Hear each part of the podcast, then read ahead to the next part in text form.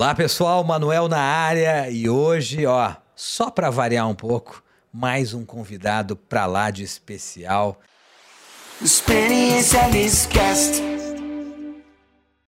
Gostaria de apresentá-lo como o realizador do sonho matrimonial.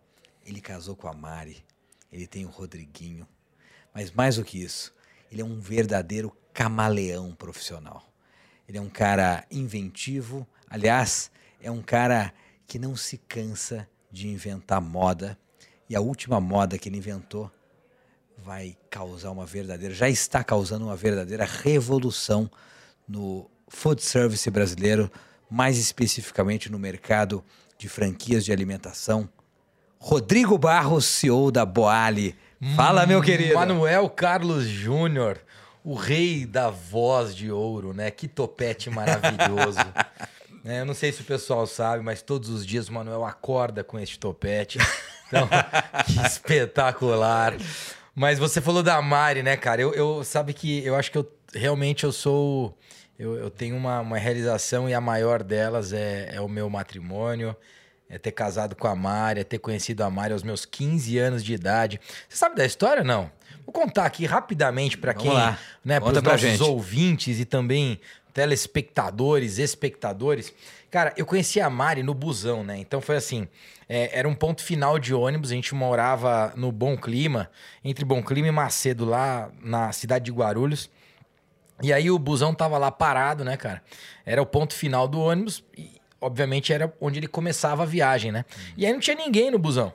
Aí eu vejo uma menina bem vestida, bonita, me chamou muita atenção.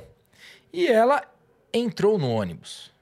Eu olhei, ninguém mais entrou. E eu entrei. Ela passou a catraca, naquela época tinha catraca, quem estiver ouvindo agora talvez não saiba o que é catraca, mas catraca tinha um cobrador, você pagava o cobrador, passava a catraca. Ela passou a catraca, sentou.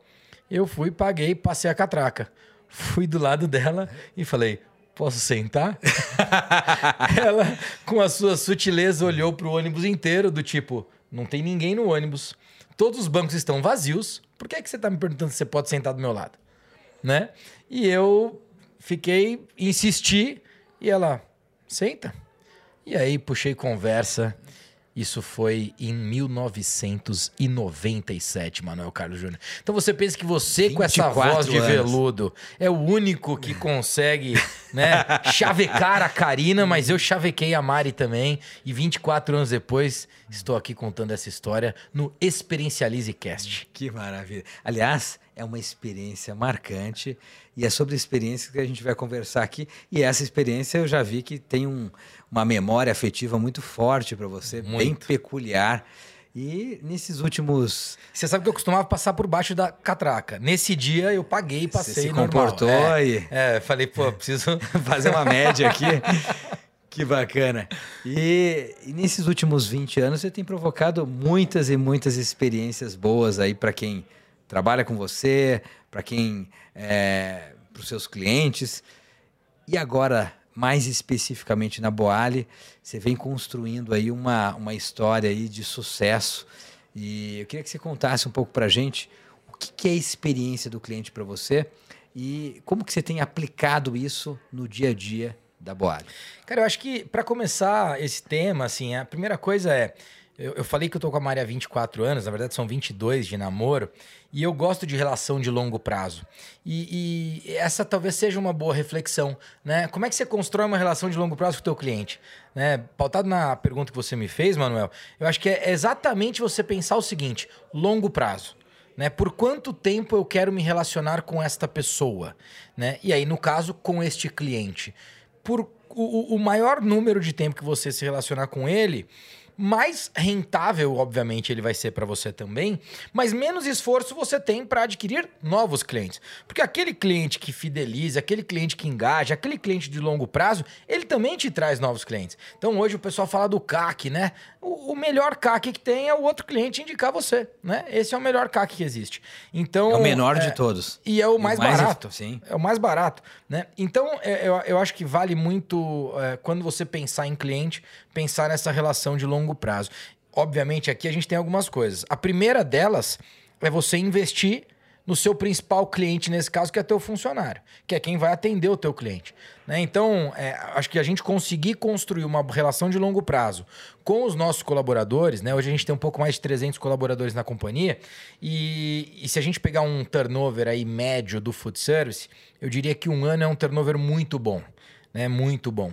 Você tem redes de fast food um pouco mais democráticas e conhecidas que o turnover é de seis meses, né? O ciclo é muito curto. O né? ciclo é curto. A gente tem turnover de quatro anos, né? Então, é, a gente está quatro anos, é, ele representa pelo menos quatro vezes de uma média muito boa do food service, ou até oito vezes a média, né?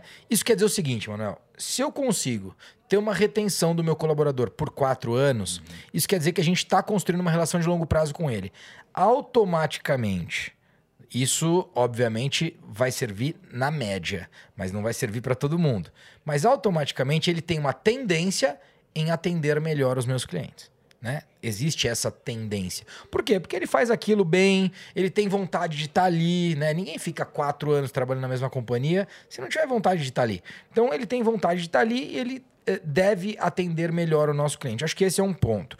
Segundo ponto, esse mesmo colaborador, uma das um dos programas que a gente tem é ele comer dentro do nosso restaurante, né? E isso cria o que você fala muito de memória afetiva, né? Isso cria uma conexão, inclusive da família, né? Não, não são poucas as vezes que a, o namorado ou a namorada, a mãe, o pai, vem comer na boale, né? Desse nosso colaborador. Senso de né? pertencimento. Mesmo. Então existe esse senso de pertencimento. Então, com isso, né, esse engajamento faz com que é, o cliente seja melhor atendido. Obviamente, produto, acho que isso é uma condição é, quase que sine qua non para qualquer um uhum. que trabalha, seja no varejo, enfim, para qualquer companhia, mas no food service em especial, né, você está alimentando o seu cliente. Né, o cliente, a conexão com o teu produto é que ele come, ele ingere o teu produto. Então, é muito forte. Né? Então, é, a, o produto, obviamente, ele tem que ser, ele tem que ser um bom produto, ter qualidade, é, ter um, uma percepção de valor importante, né? Hoje em dia, né, Manuel, acho que embalagem é algo fundamental. Hoje, 100% da embalagem da Boalha é biodegradável, a gente pensa em sustentabilidade e essa percepção do cliente está sendo cada vez maior. Então, isso tem sido percebido pelos nossos clientes, né? E, e aí, eu, é, hoje ainda tem muita companhia investindo pouco em embalagem, porque queira ou não queira, você aumenta muito o percentual de CMV, né? Que é o, o custo do produto no, no valor final, né? Então, é, a gente tem também uma preocupação com embalagem bastante importante. É, tá o Douglas aqui acompanhando o nosso Experiencialize Cast, que lidera a Universidade Boali. E pela universidade a gente tem um fluxo de atendimento, né? Desde a, do, do, do nome do cliente, até as boas-vindas na boa alimentação, até desejar uma boa alimentação na hora de entregar o prato. Então, existem protocolos e processos que procuram também oferecer uma experiência cada vez melhor para o cliente. E depois tem os dengos, né? Tem a, os mimos, né? Vamos chamar que a gente acaba oferecendo e esses mimos, por exemplo, né, uma coisa simples, você escrever na sacola. Então toda sacola que sai, ela sai com um textinho, ela sai com o nome do cliente. Uma mensagem carinhosa. Ela sai com uma mensagem carinhosa. E assim, Manuel, o maior número de stories que a gente tem de repost de cliente falando de Boali é uma foto da sacola. É impressionante como as pessoas são impactadas positivamente com isso. É a prova cabal de que carinho, que afeto. Não custa nada. Né? Não custa nada custa e faz carinho. toda a diferença. É. Faz toda a diferença. É, é cuidado. Custa cuidado. Que, aliás, cuidado, quando eu penso em cuidado, eu penso em você. Você é um cara uhum. cuidadoso, carinhoso, generoso, que se preocupa com as pessoas. E eu acho que no final do dia é isso, né? Isso é experiencializar, né? É, então, essa coisa da sacola. Quer ver uma outra coisa para quem trabalha com food service? A gente começou a colocar na sacola o nome da pessoa que embalou, o nome da pessoa que preparou e o nome da pessoa que finalizou e embalou. Hum, esse senso aí de pertencimento, de. É sensacional. É, aumenta a responsabilidade. Isso não só aumenta a responsabilidade do funcionário, isso não só aumenta o engajamento dele com aquela entrega, como aumenta a percepção de valor do cliente. Em muito, saber que quem muito. preparou o prato dele foi a Manuela, em saber que quem conferiu o prato dele foi a Gabriela e por aí vai. Então, é, enfim, eu acho que é, esses são pontos aí relevantes para a gente falar sobre a experiência do cliente. Sem dúvida nenhuma, primeiro investir no teu pessoal, investir nos colaboradores. Incrível. Você, você falou, acabou falando de LTV, de CAC, e que são alguns, algumas terminologias aí é, é, de startups, né, e que nasceram algumas delas no Vale do Silício. Eu queria aproveitar aqui e emendar um pouco, falar um pouco sobre a sua experiência lá no Vale do Silício. Né? Você que acabou indo lá meio que inicialmente para uma, uma espécie de sabático e acabou, verdade. na verdade, não resistiu e empreendeu lá no Vale do Silício. É, é um dos poucos brasileiros que, que de fato empreendeu no, no Vale do Silício. E o que, que você aprendeu lá no Vale do Silício que, que, que até hoje é presente nos seus negócios? Cara, você sabe que hoje eu estava almoçando com um amigo, é, com o Paulo Vieira, né? Um querido que, inclusive, sei que tem projeto seu com ele aí chegando. Oh, é. É, e, e, aí ele estava me perguntando também sobre isso. E eu falei, cara, primeiro é importante ter o contexto de que quando eu fui para o Vale para esse sabático, que eu me inscrevi é, para fazer Design Thinking na Disco é, em Stanford, é, existia um contexto que era. Eu tinha ficado 10 anos na televisão como apresentador, né, passando por Gazeta, Rede TV. É, eu tinha acabado de vender um negócio que a gente tinha, que era uma faculdade, eu e mais dois sócios, né? E, e eu estava ali vivendo um momento muito de transição. Né? Eu, eu já tinha entendido que eu não queria ficar mais 10, 20 anos na televisão como eu tinha ficado nos últimos 10. Isso foi final de 2012, começo de 2013. É, e eu entendi que ir para o Vale do Silício, fazer design thinking em Stanford seria é, uma, um novo ciclo da minha vida. Então, primeiro, esse contexto é importante. É, o que aconteceu em primeiro, assim, assim que eu cheguei, houve um impacto muito grande, porque eu, eu tinha a percepção de ser um cara muito bem sucedido. Eu tinha a percepção de ter construído uma história muito, muito jovem, uma história muito vencedora. E quando eu cheguei lá, é, aquela história ela tinha muito pouco valor na humanidade. E isso, quando cai essa ficha, é, o, a, a, primeira coisa que acontece, e você vai entender o que eu estou falando, Manuel, e, e, o nosso ouvinte também, quem nos assiste, é porque assim, a primeira coisa que acontece nesse momento é que você se fecha né? Você cria quase que uma espécie de escudo para você mesmo para dizer: opa, peraí, comigo não, eu sou um cara bem sucedido, eu cheguei aqui construindo coisas, fiquei 10 anos na televisão, ganhei dinheiro, tive faculdade, tenho empresas no Brasil, o que, que é isso? Né? E aí você cria uma espécie de um escudo por conta da vulnerabilidade. Né? Então, é, você deve conhecer pessoas que em momento de vulnerabilidade extremamente fechadas. Né? Extremamente fechadas. É uma defesa, né? É uma super defesa. O que aconteceu comigo foi que é, esse momento, graças a Deus, não durou muito tempo. E eu consegui perceber que de fato eu estava vulnerável, que de fato eu não estava em ambiente controlado, que de fato eu não estava controlando o ambiente e que o que eu precisava realmente era me soltar e aprender com aquilo ali. Né? E, e ali foi isso que aconteceu. Para mim, provavelmente, se você perguntar para Mari, foi a curva mais acelerada de crescimento que eu vivi na minha vida é, num período ali de seis meses. A gente ficou lá por dois anos, mas assim, nos primeiros seis meses foi uma curva muito acelerada. É, eu mudei muito de, de, de de estilo de vida. Então eu tinha um estilo de vida até 2012, quando eu fui pro Vale em 2013. Eu mudei totalmente meu estilo de vida, eu fiquei um ano sem ter carro, andando de bicicleta, é, enfim. E, e, todas essas coisas são experiências, são coisas que você vive. Né? É difícil até traduzir isso, mas é, e, e aquilo tudo fez com que eu também mudasse a minha forma de, de, de, pensar em relação ao mundo. E aí, uma das coisas que talvez no, nos, nesses 10 anos de TV acontecia muito, que era sempre aquela preocupação que você tem em relação à tua imagem com o outro, né? No Vale do Silício, isso é destruído. Então, assim, eu, é, eu, eu vivi um momento de assim, preocupação zero com o outro, zero, nenhuma preocupação. Provavelmente hoje eu continuo vivendo dessa forma, você me conhece. você incorporou, né? Eu acho que eu incorporei bem isso e hoje eu me preocupo realmente zero com assim, o que o outro tá achando. Óbvio que eu, eu procuro respeitar todo mundo, respeitar a, a, todas as ideias e tudo mais, mas ao mesmo tempo não faço nada pelo outro, assim, né? Eu acho que é, eu, eu faço aquilo que eu acredito que é positivo para mim, para o mundo e para minha família e por aí vai. Então, é, acho que esse é um ponto importante. E aí, o maior legado que eu tive no Vale do Silício como empreendedor uhum. é, foi pensar em produto. Né? Então, é, construir produto, entender o problema do cliente, entender a dor do cliente, é, entender que tipo de problema que eu estou resolvendo, que tipo de solução eu estou realmente ofertando, é, entender qual é o valor que eu entrego para o ecossistema que eu participo.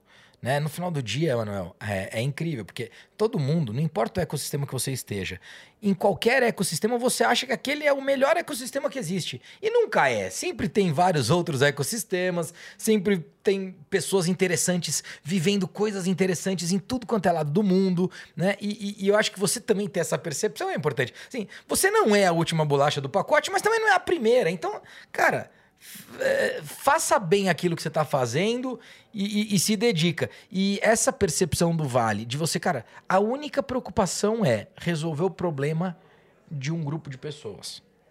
Se eu fizer isso bem, eu vou ser remunerado, eu vou ser bem sucedido e, e é isso. Né? Obviamente, depois você vai criando outras percepções de valores, e foi aí que eu chego em Boali, que eu chego em alimentação saudável, impactar as pessoas e, e, universalizar o acesso à alimentação, e por aí vai. Mas eu acho que esse é o ponto do Vale, assim. É, a questão de produto foi foi uma grande virada de chave. Eu até então, eu acho que era um empreendedor muito de negócio. Uhum. E de lá para cá, eu me tornei um empreendedor com drive de produto muito maior. Incrível, incrível. É, ó, muito bacana ouvir isso de você, porque você está liderando, de certa forma, você captou né, do, da, da sociedade hoje, eu acho que não só brasileira, mas mundial, um movimento, um movimento para uma vida mais saudável. E você, você e seus gestores, seu time, tem traduzido isso muito bem numa operação que tem, de alguma maneira, universalizado o acesso à alimentação saudável no Brasil porque para quem né, acho que faz compra todo dia sabe que se alimentar bem, né, de uma maneira saudável, custa caro. Né? E, e você falou aí de produto, de, de, cuidado de produto, desenvolvimento de produto, mas ao mesmo tempo é, você consegue enxergar a, a, a, jornada do cliente como um todo, né?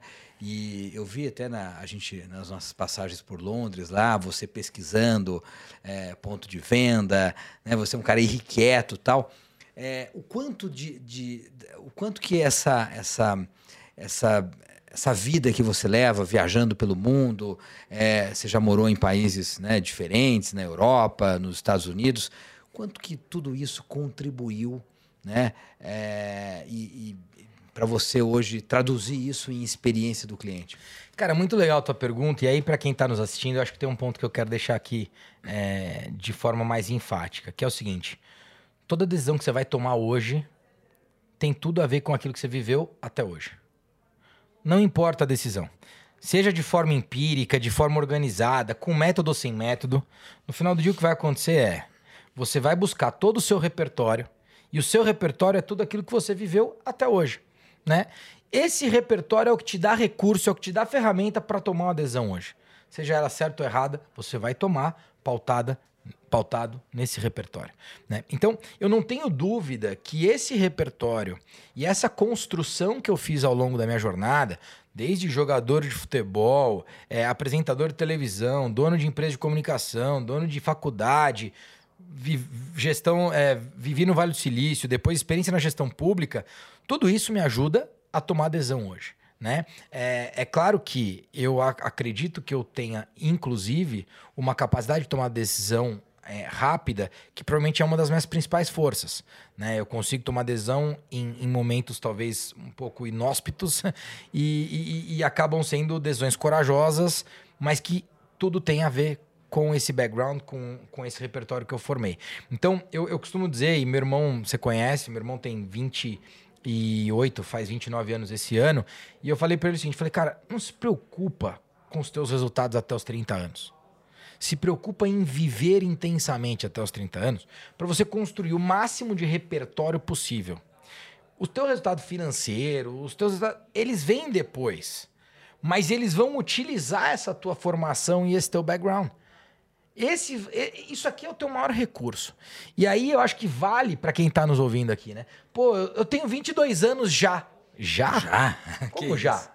Tá de brincadeira? Eu vou trabalhar mais 40 anos pelo menos, né? Eu trabalhei até hoje fora jogar futebol, eu comecei a trabalhar depois do futebol com 22, 23 anos. Então, na prática, eu tô trabalhando há 17, 18 anos. Tudo bem, meu repertório eu comecei a formar antes, porque eu, enfim, já morava sozinho com 16. Mas é, na prática são 18 anos. É muito pouco tempo. Muito. É muito pouco tempo. E aí eu vejo essa galera numa ansiedade absurda, né? Até porque eu acho que é, a, a, nossa comunicação está muito rápida, todas as mudanças acontecem numa velocidade impressionante e as pessoas querem resultado muito rápido, né? É, é, não que não seja bom ter resultado mais rápido, não que não seja bom você pensar em escalar os seus resultados e, e, e, e crescer mais rapidamente, mas ao mesmo tempo, é, cadência, paciência, frequência, constância é o que vai te trazer um resultado mais duradouro. Eu acho que isso é sempre importante.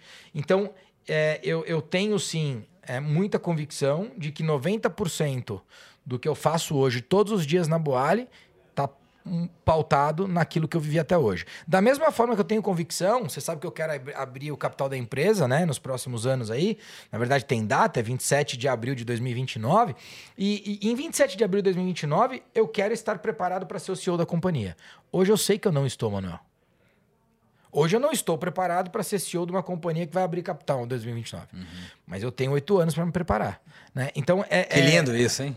Essa reflexão e essa, essa humildade, né? Cara, mas eu acho que é super importante isso. Se você perguntar para qualquer, qualquer profissional do nosso time hoje, né?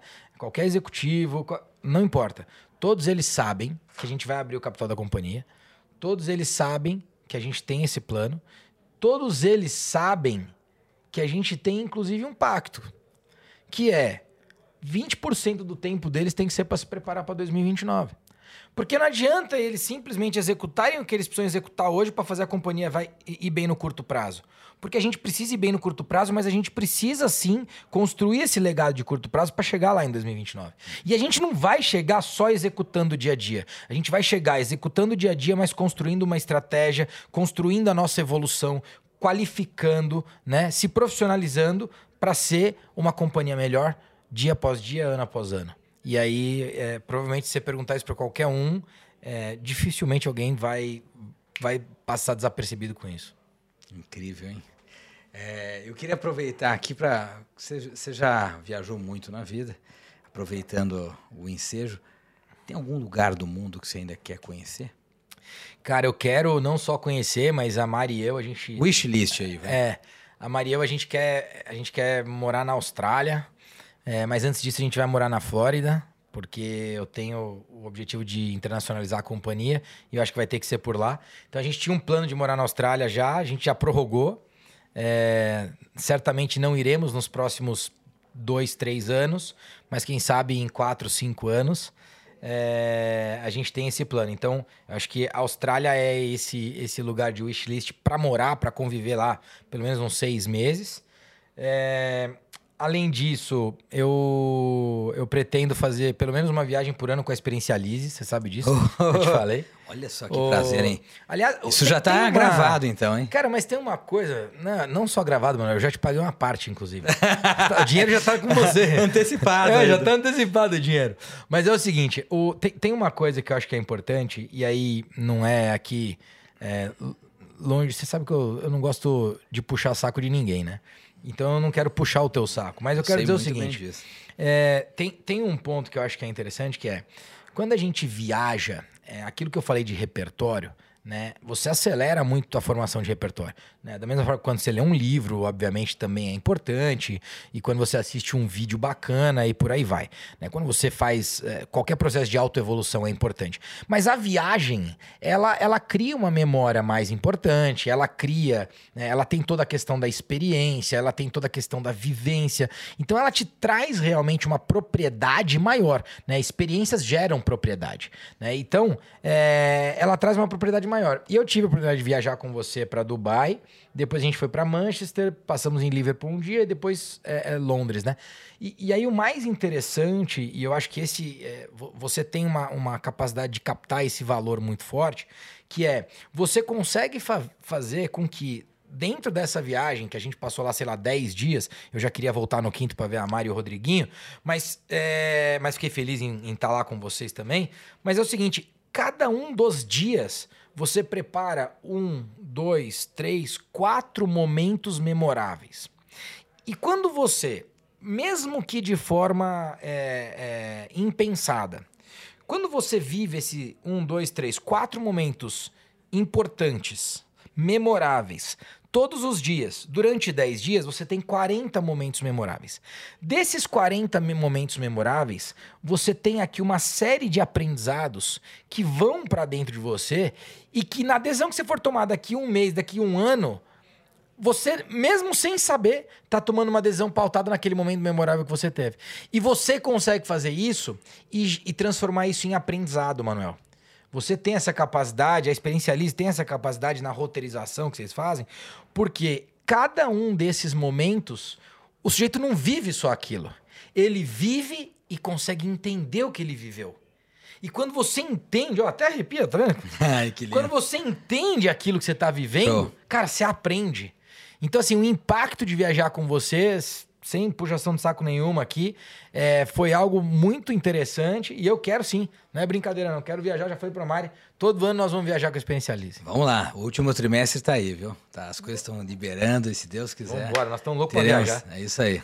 é, aproveitando e até um assunto que você falou aí da empresa, da companhia, é, abertura de capital já com data agendada para 27 de abril, é isso? 27 de abril de 2029. 2029. Que é meu aniversário, né? Meu aniversário oh, de 48 anos. Nossa! Faço 48 anos naquele dia. Que show, que maravilha. É, qual, na sua opinião hoje, né? O que, onde dá para melhorar a experiência do cliente Boali? Cara, acho que dá para melhorar muito. Assim, é, a gente, a gente tem, tem trabalhado um projeto dentro da companhia chamado Cliente Feliz. É, e quem gerencia esse projeto e lidera é, é o meu sócio, o Fernando.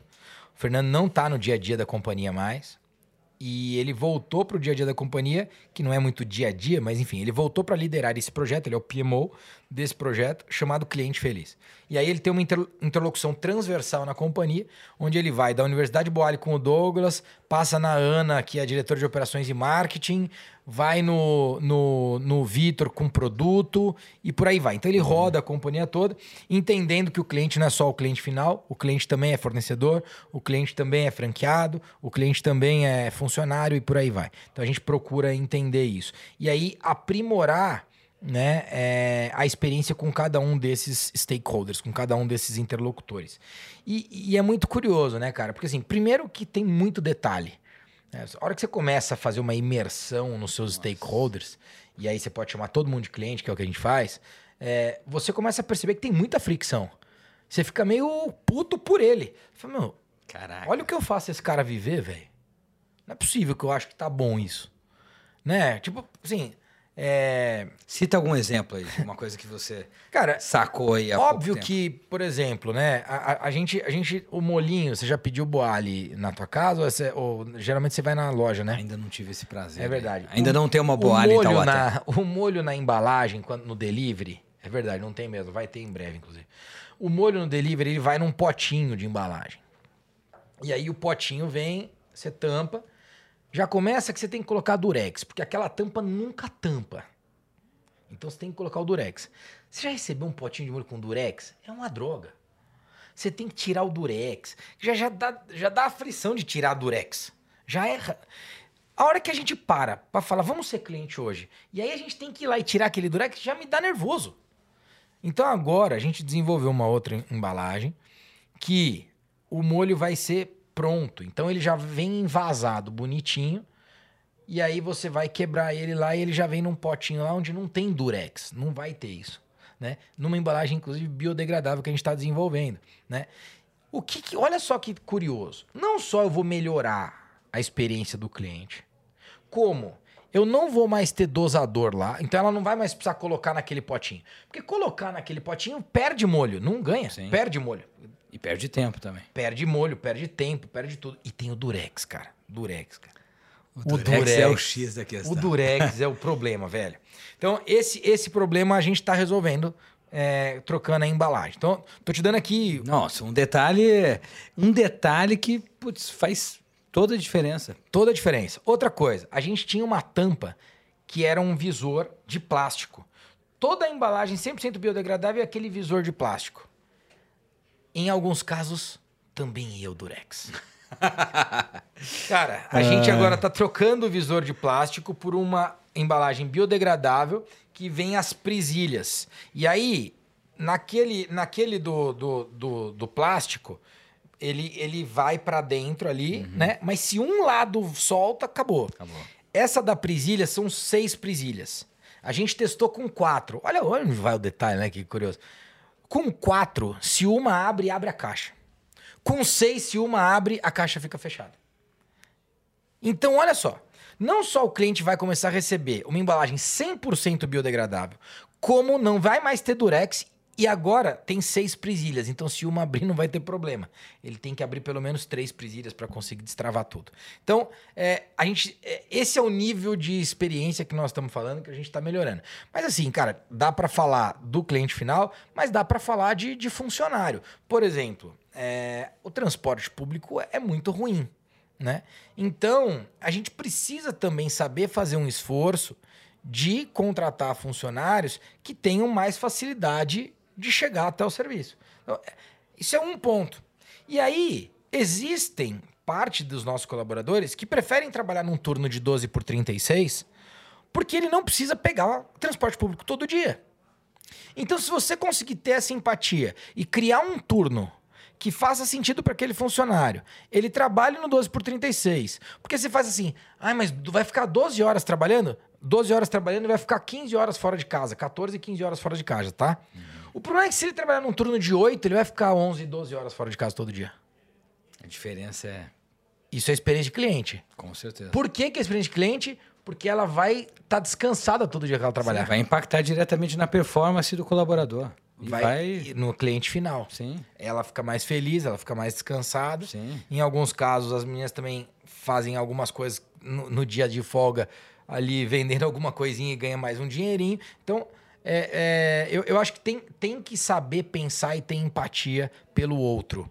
E aí chama ele de cliente, chama ele do que você quiser, né? Mas tem que ter empatia. Então, tem muita coisa para melhorar, cara. Tem uma avenida. E a gente hoje, se você falar com qualquer pessoa da nossa empresa também, todos eles, cada um deles da franqueadora, tem reunião semanal para falar de cliente feliz. Uma vez por semana ele passa uma hora só pensando, uma, duas horas, pensando em como é que ele vai fazer o cliente feliz. A cada 15 dias eu acompanho pessoalmente a evolução do pipeline desse projeto. A cada 15 dias. Então, esse é o nível de detalhe que tem que- Rituais, né? Rituais que começam a, a fortalecer a cultura e eu percebi isso. Eu estava bem próximo de você naquele é, bem início da pandemia e acompanhei de perto aí a sua gestão de crise e, e sobretudo como você esteve lado a lado com os seus franqueados, né? Acompanhando aí as lives semanais, enfim. enfim. E impressionante, né? Como você conseguiu transformar um momento absolutamente hostil é, no momento de oportunidades. A Boali está aí crescendo, expandindo. Foram quantas franquias aí nesse período aí de A gente abriu 16 unidades até agora, 16 novas unidades? durante a pandemia. E fechou Durante a quantas? pandemia. Nenhuma. Então, essa é um, é esse é. um case, né? É. É um case. É. Vai, se, se desse para simplificar, qual que é a receita para isso, Rodrigo? Transparência é a número um. Né? Transparência é a número um. Antecipar problema é a número dois. Então, assim, é, é, a primeira coisa que a gente fez, né? Eu suspendi seis meses de royalties, sete meses de FPP, de fundo de propaganda. Ou seja, cortou na carne, na sua própria carne. Na minha própria carne e mostrei pra rede o seguinte: fiquem tranquilos, tamo junto. Né? E aí, o que que é? Primeira coisa, né? Não é só cortar na carne, é mostrar pro cara que você tá junto com ele. É mostrar pra ele que, ó, no momento que vai ferrar, você pode contar comigo. Né? Essa foi a primeira coisa. Né? Segunda coisa foi fazer o que a gente chamou de teste de resistência. Né? É, o Douglas lembra bem, a gente criou uma DRE e a gente criou um fluxo de caixa. E a gente fez essas duas planilhas e todos eles individualmente, para cada operação, fizeram um exercício de fluxo de caixa e de DRE para os próximos seis meses. E aí, a gente mostrou o seguinte: se ficasse fechado em abril, Manuel, o custo era X. Se ficasse fechado abril, maio e junho, era X mais 40% na média. Algumas operações passavam de 40, ia para 50, 55, outras eram de 30. Quando o sujeito enxerga aquilo, ele fala: Ué, achei que não fosse dar, mas vai dar. Uhum. Eu tenho X. 40% a mais de X, beleza.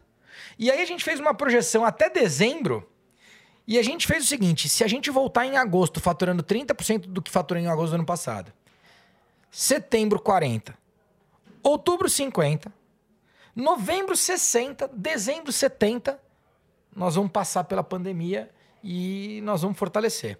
Na prática, em maio a gente já estava acima dos 30, que a gente tinha projetado para agosto. Em agosto a gente estava com assim, em 100 store sale a gente já estava com mais de 80, para falar a verdade né, na rede.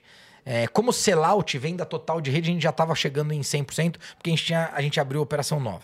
Então, é, e aí são duas coisas diferentes, né? Uma coisa é o same store sales, a, a, venda da mesma rede do ano passado, e a outra coisa é o sellout, que é a venda da rede total. No caso, a gente cresceu rede e aumentou a venda. Né? Às vezes eu falo um pouco rápido, mas fica mais fácil aqui para mim. Mas o que, o que, que na prática aconteceu então? Transparência, antecipar o problema, mostrar que o problema era grande, mas ele não era maior então, assim, calma, dá para resolver. Né? E, obviamente, a, a, partir do momento que a gente resolve isso em março, e a primeira reunião que a gente fez para falar disso com os franqueados foi dia 15 de março, que era um domingo. A gente criou uma reunião nossa no dia 11. No dia 17 eu anunciei suspensão de royalty, no dia 30 de março todo mundo já tinha feito exercício de resistência, teste de resistência. Rapidez, então. De março, velocidade. Então, velocidade. Né? E aí a gente, por exemplo, identificou em 30 de março que tinha uma operação que precisava repassar. A gente repassou. 15 de abril já era outro franqueado. E isso também foi muito importante. Né? E aí, Manuel, tem um, um ponto importante que é a hora que a gente percebeu que ia conseguir não fechar nenhuma operação, eu falei, agora nós precisamos abrir. Por quê, Manuel? Porque a tendência natural eram fechar operações de restaurante. Isso era uma tendência natural. Sim. Fechariam, fechariam muitas portas Como foram de restaurante. fechados dezenas de milhares pelo dezenas Brasil. de milhares pelo Brasil. Quando você fecha, você está diminuindo oferta. Em contrapartida, a demanda ela ia diminuir temporariamente. Em abril, a galera ficou em casa comendo o que tinha comprado no supermercado. Mas a partir de maio, o delivery retoma. E essa já era uma visão que a gente tinha tido. Ninguém vai ficar em casa o tempo todo cozinhando da galera que comia fora. Ele vai ficar por um período, não vai ficar para sempre. E não deu outra. Quando foi agosto, a gente já tinha dobrado o delivery de agosto de 2019. E aí a gente vem crescendo a dois dígitos mês contra mês. Em janeiro de 2021 versus dezembro, a Boali foi a rede que proporcionalmente mais cresceu no Brasil dentro do iFood. Isso dito pelo iFood, não, não, não por nós. Então, é, então, assim, foram números muito bacanas que a gente foi conquistando. É, criamos novos produtos, investimos em portfólio, criamos duas novas marcas para vender dentro do delivery, que é o Vegan Lovers e o Sandureba. E aí a visão foi justamente o seguinte: se quem não estava no delivery vai para o delivery, o que vai diminuir no mercado de oferta dentro do delivery vai aumentar. Uhum. Se eu aumento o número de restaurantes dentro do delivery, nada mais eu estou fazendo do que eu tenho uma vitrine com 3 metros quadrados, eu tenho 5 peças. Agora eu continuo com 3 metros quadrados, só que eu tenho 10 peças. Fica mais difícil de tomar decisão. O que, que a gente fez? A gente verticalizou a oferta. E aí a gente pegou Vegan Lovers e verticalizamos. Quando você entra lá e digita produto vegano, você vai ver Vegan Lovers e sandureba. Quando você digitar sanduíche, você vai ver o sandureba, um sanduíche saudável. Então, basicamente, a gente verticalizou a oferta e a gente começou a aparecer no looping de procura, quando a procura era vertical. Né? E a procura foi vertical e hoje os, o Vegan Lovers que ninguém ouve falar, vende 7% do, da venda total da rede. Você tá brincando? Não, não tô brincando. Pergunta pro que Douglas. Que loucura. Todo dia sai Ou seja, entender essa lógica, quer dizer, é. agir com velocidade e... E, e, o produto de vocês teve um match muito grande né, com o delivery, né? Porque, ao contrário de algumas operações que ficam um pouco prejudicadas para entregar delivery, o produto de vocês se adaptou bem, né? E vocês. É, hoje, é, quase que 100% da nossa oferta de balcão, teoricamente, viaja bem. O que viaja bem e não viaja muito bem, a gente tirou da viagem.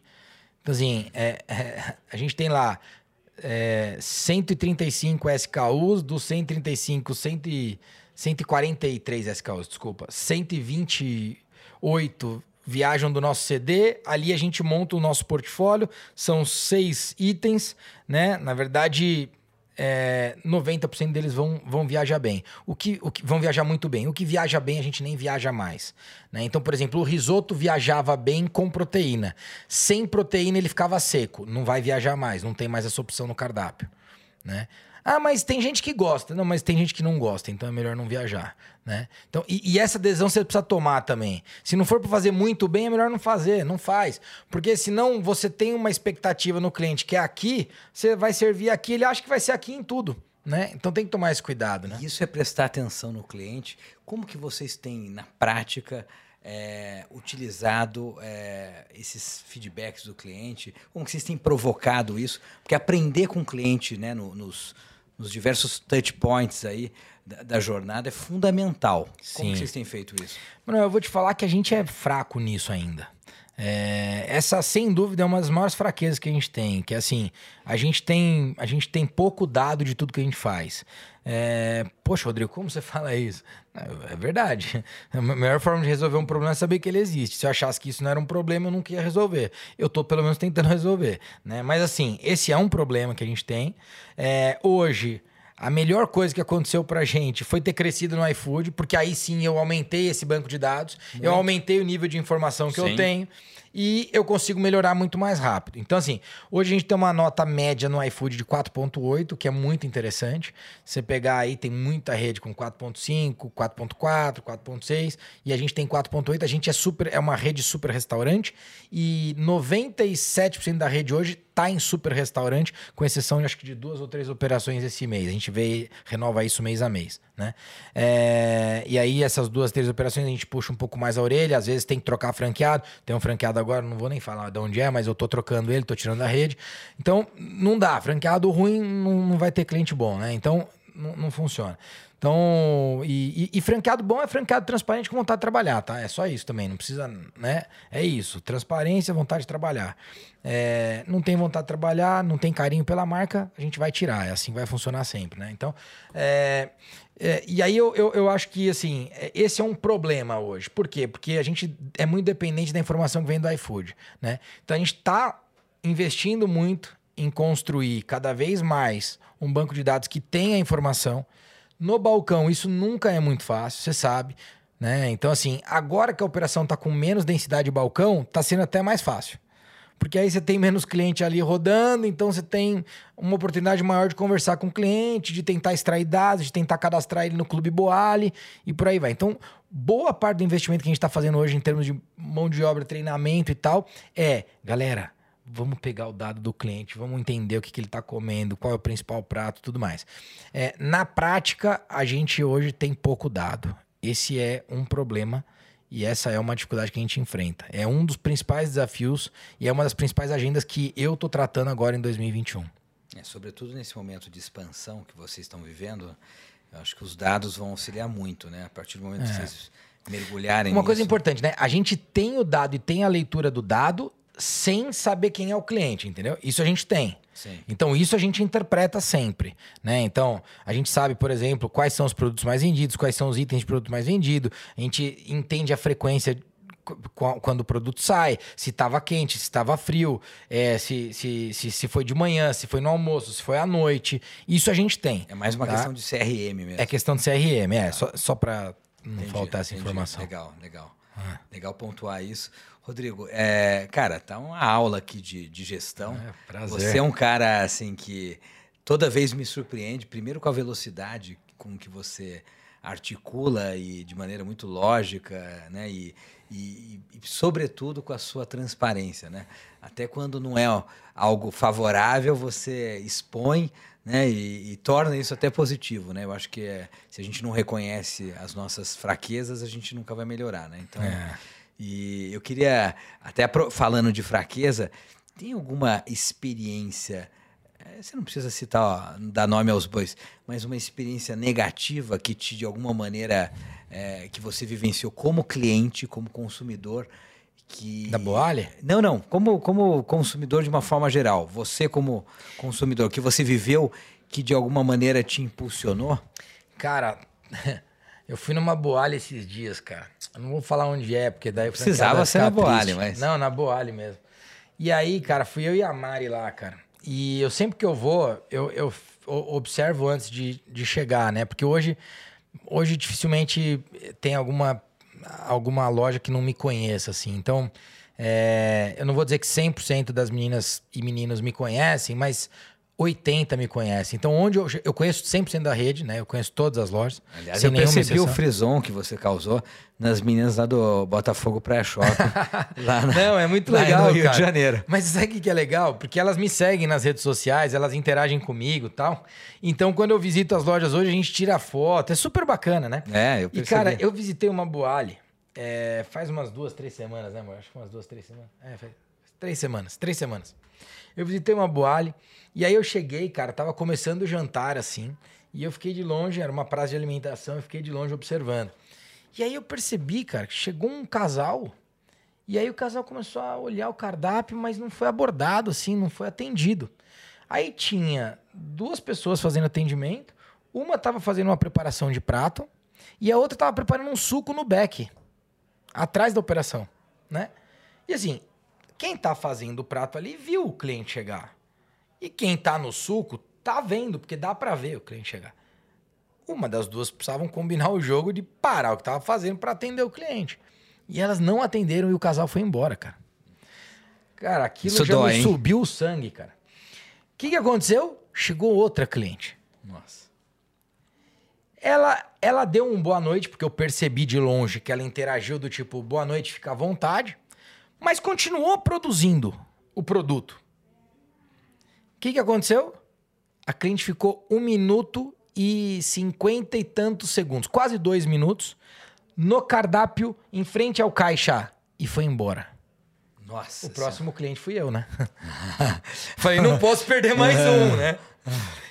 Quando eu cheguei, as meninas me conheceram. Então não deu para eu ser cliente, né? Elas Oi, né? Tá, oi, tudo bem tal. Eu falei, ó, oh, meninas, tudo bem e tal. Vamos terminar o que vocês estão fazendo porque a gente vai precisar conversar, né?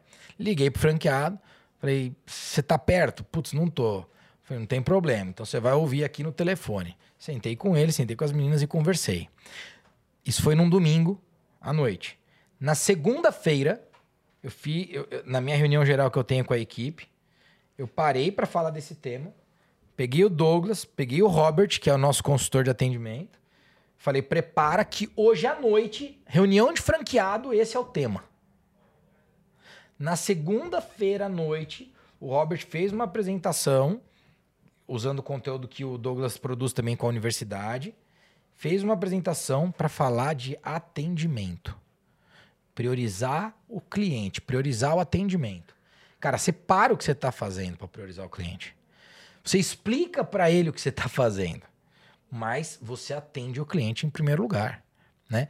E isso virou pauta daquele momento. Então, assim, por que, eu tô te dando esse exemplo? O exemplo ruim que eu trouxe foi da Boale, porque, cara, a gente, a gente é uma rede, a gente é ser humano, e por mais que tenha treinamento, a gente erra, e a gente errou. Eu vi errando, foi triste pra caramba, não foi nem um pouco legal, mas na hora eu conversei com as meninas, e assim, não é que eu dei bronca, eu orientei, eu bati um papo, falei, meninas, Primeira coisa aqui é o cliente, né?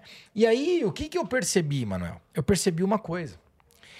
Durante os últimos meses, Manuel, não só na Boali, a maioria dos restaurantes espalhados no Brasil inteiro, as meninas vertical, é, se preocuparam demais em produzir. E na Boali, como a gente tem um número de pedidos muito grande num curto espaço de tempo, ali no almoço, por exemplo, o uhum. que, que aconteceu? Cara, Durante uma hora, uma hora e meia do almoço, elas preparam 50, 60, 70, 80 pratos. É uma pauleira, Manuel. Então elas querem produzir, produzir, produzir. Então ela, ela, ela funcionária, ele funcionário, mede o rendimento dele dela produzindo.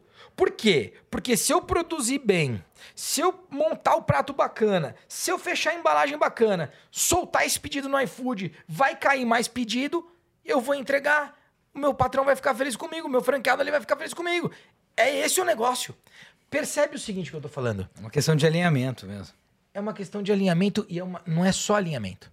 Entenda que como aquilo aconteceu durante meses, Uhum. elas tinham esquecido Uhum. que a prioridade é o cliente no balcão. Perfeito. Que a prioridade é o atendimento. Eu não posso deixar o cara sem ser atendido. Por que, que elas esqueceram? Foi por mal? Claro que não. Foi por uma má orientação? Não foi. Foi pelo hábito. Então presta atenção. Às vezes você começa a fazer uma coisa que o contexto pede. E quando o contexto muda, você continua fazendo o que o contexto anterior pedia. Então presta atenção uma coisa. Cuidado com o contexto. Entenda muito bem o contexto que você está vivendo agora para poder entregar com eficiência aquilo que você precisa entregar. Porque se você mantiver o mesmo hábito do contexto anterior, provavelmente você vai estar sendo ineficiente, vai estar perdendo e deixando dinheiro na mesa. Com certeza. E, cara, que dica valiosa essa. Você vê, tudo nasceu de uma observação que às vezes a gente parece eu assim. apertava a mão da Mari, né, amor? Eu apertava a mão dela. assim, eu apertava a mão dela. Eu falava assim, Coitada dá da. Mari, viu? Eu assim, Coitada eu da vendo Mari. a coisa eu fazia assim, ó. Ah, assim, ah. apertando a mão dela. Meu Deus do céu, fiquei doido. Mas, mas enfim. Mas você vê, Cara, né? mas é isso. Mas assim, tem que ser rápido, né? Pô, aconteceu. Cara, na segunda-feira falamos. De lá pra cá a gente já fez duas reuniões falando disso. Duas reuniões falando disso e, cara, é isso. Você vê, é, uma- é mas uma simples observação, né? E como essa observação em campo ela é rica, né? E, e que Hum. muitas vezes a gente. Falei que eu falei hoje, essa semana, na reunião, segunda-feira. Onde é que acontece o negócio? Acontece na loja. Ué, eu quero resolver o problema do cara no escritório. Mas eu nunca vi isso. Não existe. Não tem problema, o escritório não tem problema nenhum. Tem ar-condicionado, é tudo gostosinho, tudo bonitinho, tudo acontece perfeitamente. É lá na loja que dá problema. Não adianta eu achar que dentro do escritório eu vou ficar pensando na solução. É na operação. Eu tenho que ir pra operação, pô. É isso. Show. Aliás, conta um pouco pra gente da, dessa collab aí que você tá fazendo com, com algumas marcas é, apaixonantes aí do Brasil, como Chili Beans, como Cara, a própria Dengo. Eu acho que, em primeiro lugar, né, pra falar disso, acho que é importante dizer o seguinte: pra mim, quem não constrói marca vende preço, né? E aí é um problema desgraçado, né? Você vendeu o tempo todo o preço. A gente é uma marca que quer universalizar o acesso à alimentação saudável. Então, no final do dia, nosso preço tem que ser barato. A gente não pode ser uma marca cara. Porque senão a gente não entrega o nosso propósito. Então, a gente tem que ter uma percepção de valor muito, muito legal, né? Mas entregando num preço acessível. Por quê? Porque é nosso propósito, é universalizar o acesso. Eu não universalizo o acesso custando 100 reais o prato. Precisa custar 28 reais o prato, é isso, né? Precisa custar 23 reais o primeiro prato e por aí vai. Então, por quê? Para as pessoas terem mais acesso, né? Para eu poder realmente fazer essa comida chegar no maior número de pessoas é, possível. Inclusive, a gente tem para 2029, no que eu falei, nosso plano de, de, de combate à fome, né? Assim, o maior combate à fome que existe no mundo, é, o maior combate à miséria que existe no mundo é combater a fome. Né? Você combate a fome, você combate a miséria. Né? Então a gente tem essa ambição, mas a gente ainda, ainda chega lá. Assim, a gente está dando passos é, ainda, ainda curtos perto do que a gente sonha para isso. Mas o, o, o- o importante é você realmente entender que se você não construir marca, você vai vender só preço, né? E aí, com isso, a gente entendeu que, é, além de fazer coisas muito legais que a gente está fazendo, que é, por exemplo, essa camiseta, o patrocínio do, do time Brasil, né? A Boalha é patrocinadora oficial do time Brasil, do Comitê Olímpico Brasileiro, dos Aliás, atletas isso olímpicos. mostra a sua ousadia, a ousadia da Boali, né? É. De, de, de construção de marca, né? Isso que você está falando. Aliás, você visitou o Comitê Olímpico Brasileiro comigo lá. Tive esse prazer. Gravamos um vídeo com a Ana Marcela, nossa Ana maratonista Marcela. olímpica, maior, maior ma- maratonista aquática do mundo. Impressionante. E vocês aí apoiando o esporte que eu acho que tem um match total com, Sim, com a Boali, né? Com, com o estilo Boali de ser. sim. Uma marca, na minha visão, cool. Uma marca extremamente antenada, né? Com o ser humano. Sim. com- com- e com esse propósito de universalizar coisas boas, coisas positivas, entregar alimentação saudável, mas entregar com carinho, com afeto, Ah. com cuidado. essa construção de marca trouxe um pouco desse insight da gente construir esses collabs. Então, tem o collab Time Brasil, né, Sim. obviamente. Tem o collab Chili Beans que a gente fez, que foi um prato para Dia dos Namorados, um prato apimentado, deu aquela apimentadinha, ah, ah, você entendeu? Então, é... e agora a gente está aí desenvolvendo outros collabs, entre eles a Dengo, é... para poder, enfim... Cara, é... na verdade é poder colaborar né, de uma forma democrática, junto com outras marcas, criando produtos que, que, que contribuam com o nosso propósito. Acho que é, é isso. E, obviamente, impulsionar a. Conversar com novos a, O valor aí. da nossa marca. Isso acho que é importante. Muito bom. Primeiro, eu quero dizer do carinho que eu tenho por você, pelo teu trabalho. Você é um cara que a gente se conhece há um pouco mais de um ano. Né? Viajei com você é, pela Polo Palestrantes. Que, aliás, um abraço ao Denis, né? Denis Pena. Aliás, é, o artífice de tudo isso aqui. O artífice de tudo isso. O, o, o Denis tem uma, uma capacidade interessante de ser esse artífice e de ser totalmente low profile, né? Totalmente. Ele não aparece. É né? Ele constrói a coisa, mas ele não aparece. Ele não faz questão nenhuma não faz de aparecer. Nenhuma questão nenhuma de aparecer. Questão. Impressionante. Né? Então, Denis, um abraço para você, meu querido. Você é espetacular. E, e aí, Apolo Palestrantes também, pode vender mais palestra do Rodrigo também. Então, o... Mas é o seguinte, né? Mas é o seguinte, cara, você é um cara espetacular. Gosto muito de você, da tua família. É... E, e, e, assim, eu, eu, eu quero dizer que, para mim, Manuel, você é uma das boas conquistas que eu tive nesse último ano, né? Foi um pouquinho antes da pandemia, mas já tinha pandemia quando a gente se conheceu, que era janeiro de 2020. já, já estava no ar. Na, na China, a gente inclusive ia para a China, não foi por causa disso. Mas você é uma das grandes conquistas que eu tive nesse período de pandemia.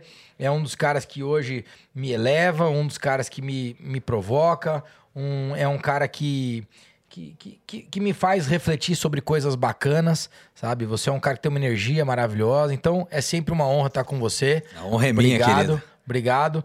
E, e, e para quem tá assistindo, cara, eu, eu acho que eu, o, que eu, o que eu quero falar é que assim, né? Eu, eu, eu cheguei aqui no final da gravação do Careca, o Careca falou, vai passar, né? E, e eu acho que vai passar. Mas é, a, a, além do fato da gente saber que vai passar, acho que tem, tem um outro ponto, assim, né, cara? É que é, tudo que a gente tem vivido tem sido tão importante pra gente refletir, Muito. né? Para a gente poder buscar uma autoevolução, para a gente perceber todas as lacunas que a gente pode preencher, né? Longe de achar que a gente vai preencher todas, mas tem muita coisa para preencher e, e, tem muita coisa que a gente pode preencher. Então, assim, se eu posso preencher, por que não preencher? Né? Se eu posso ser um marido melhor, por que não ser? Se eu posso ser um pai melhor, por que não ser? Se eu posso ser um amigo melhor, por que não ser? E por aí vai. Se eu posso ser um entrevistador melhor ou um entrevistado melhor e entregar mais valor. Então, é, é eu acho que a, a maior reflexão que a gente pode ter desse momento que a gente está vivendo é o quanto a gente pode evoluir, né? O quanto a gente pode evoluir. Tenho buscado isso demais, cara, assim. Tenho buscado é, demais essa evolução. Peguei Covid, né? Teve até o meu sócio Vitão, falou, cara, você não poderia ter deixado de pegar Covid, porque você é o cara que precisa viver as coisas. Você viveu o Covid, né? É verdade. E, e realmente ele tinha razão. Ele, eu falei, pô, é verdade. Eu ia ficar um pouco frustrado de não ter vivido isso. Então, eu, eu, eu vivi o Covid e o Covid, cara, trouxe reflexões muito importantes. Entre elas, e, e o time sabe disso, é que, cara, a gente precisa acelerar a nossa evolução. A gente precisa acelerar a nossa evolução. Sim, é, o tempo ele vai muito rápido e a gente pode fazer essa evolução acontecer mais rápido é. também. Então, aproveita esse momento para poder evoluir. Eu acho que é, é isso. É isso aí. Que bela mensagem aí. Aquela frase: é, Ah, não vai faltar oportunidade, ó. Cuidado, viu? Que falta sim. É, falta. É, é, isso aí. Vamos lá, viver o presente Obrigado, e, meu irmão. e evoluir sempre. Obrigado. Ah, e vamos é colocar é o João e o Rodriguinho para jogar contra eu e você. Opa! Pais é isso e filhos. Aí, a partir de depois de amanhã. É, isso aí. aí. Abração. Valeu. Valeu, gente. Um abraço. Tchau, pessoal. Abração, gente. Poxa, que pena, chegou ao fim mais um Experiencialize Cast, mas com a certeza de que a gente sempre aprende, até porque as experiências nos ensinam muito. As experiências marcam na alma, no coração e essa aula que o Rodrigo acabou de nos dar, é, eu acho que vai ficar aí é, na mente aí de, de todos vocês que assistiram, que ouviram e guardem, no Experiencialize Cast, as surpresas sempre teimam em não cessar. Até a próxima. Um abraço. Experiência.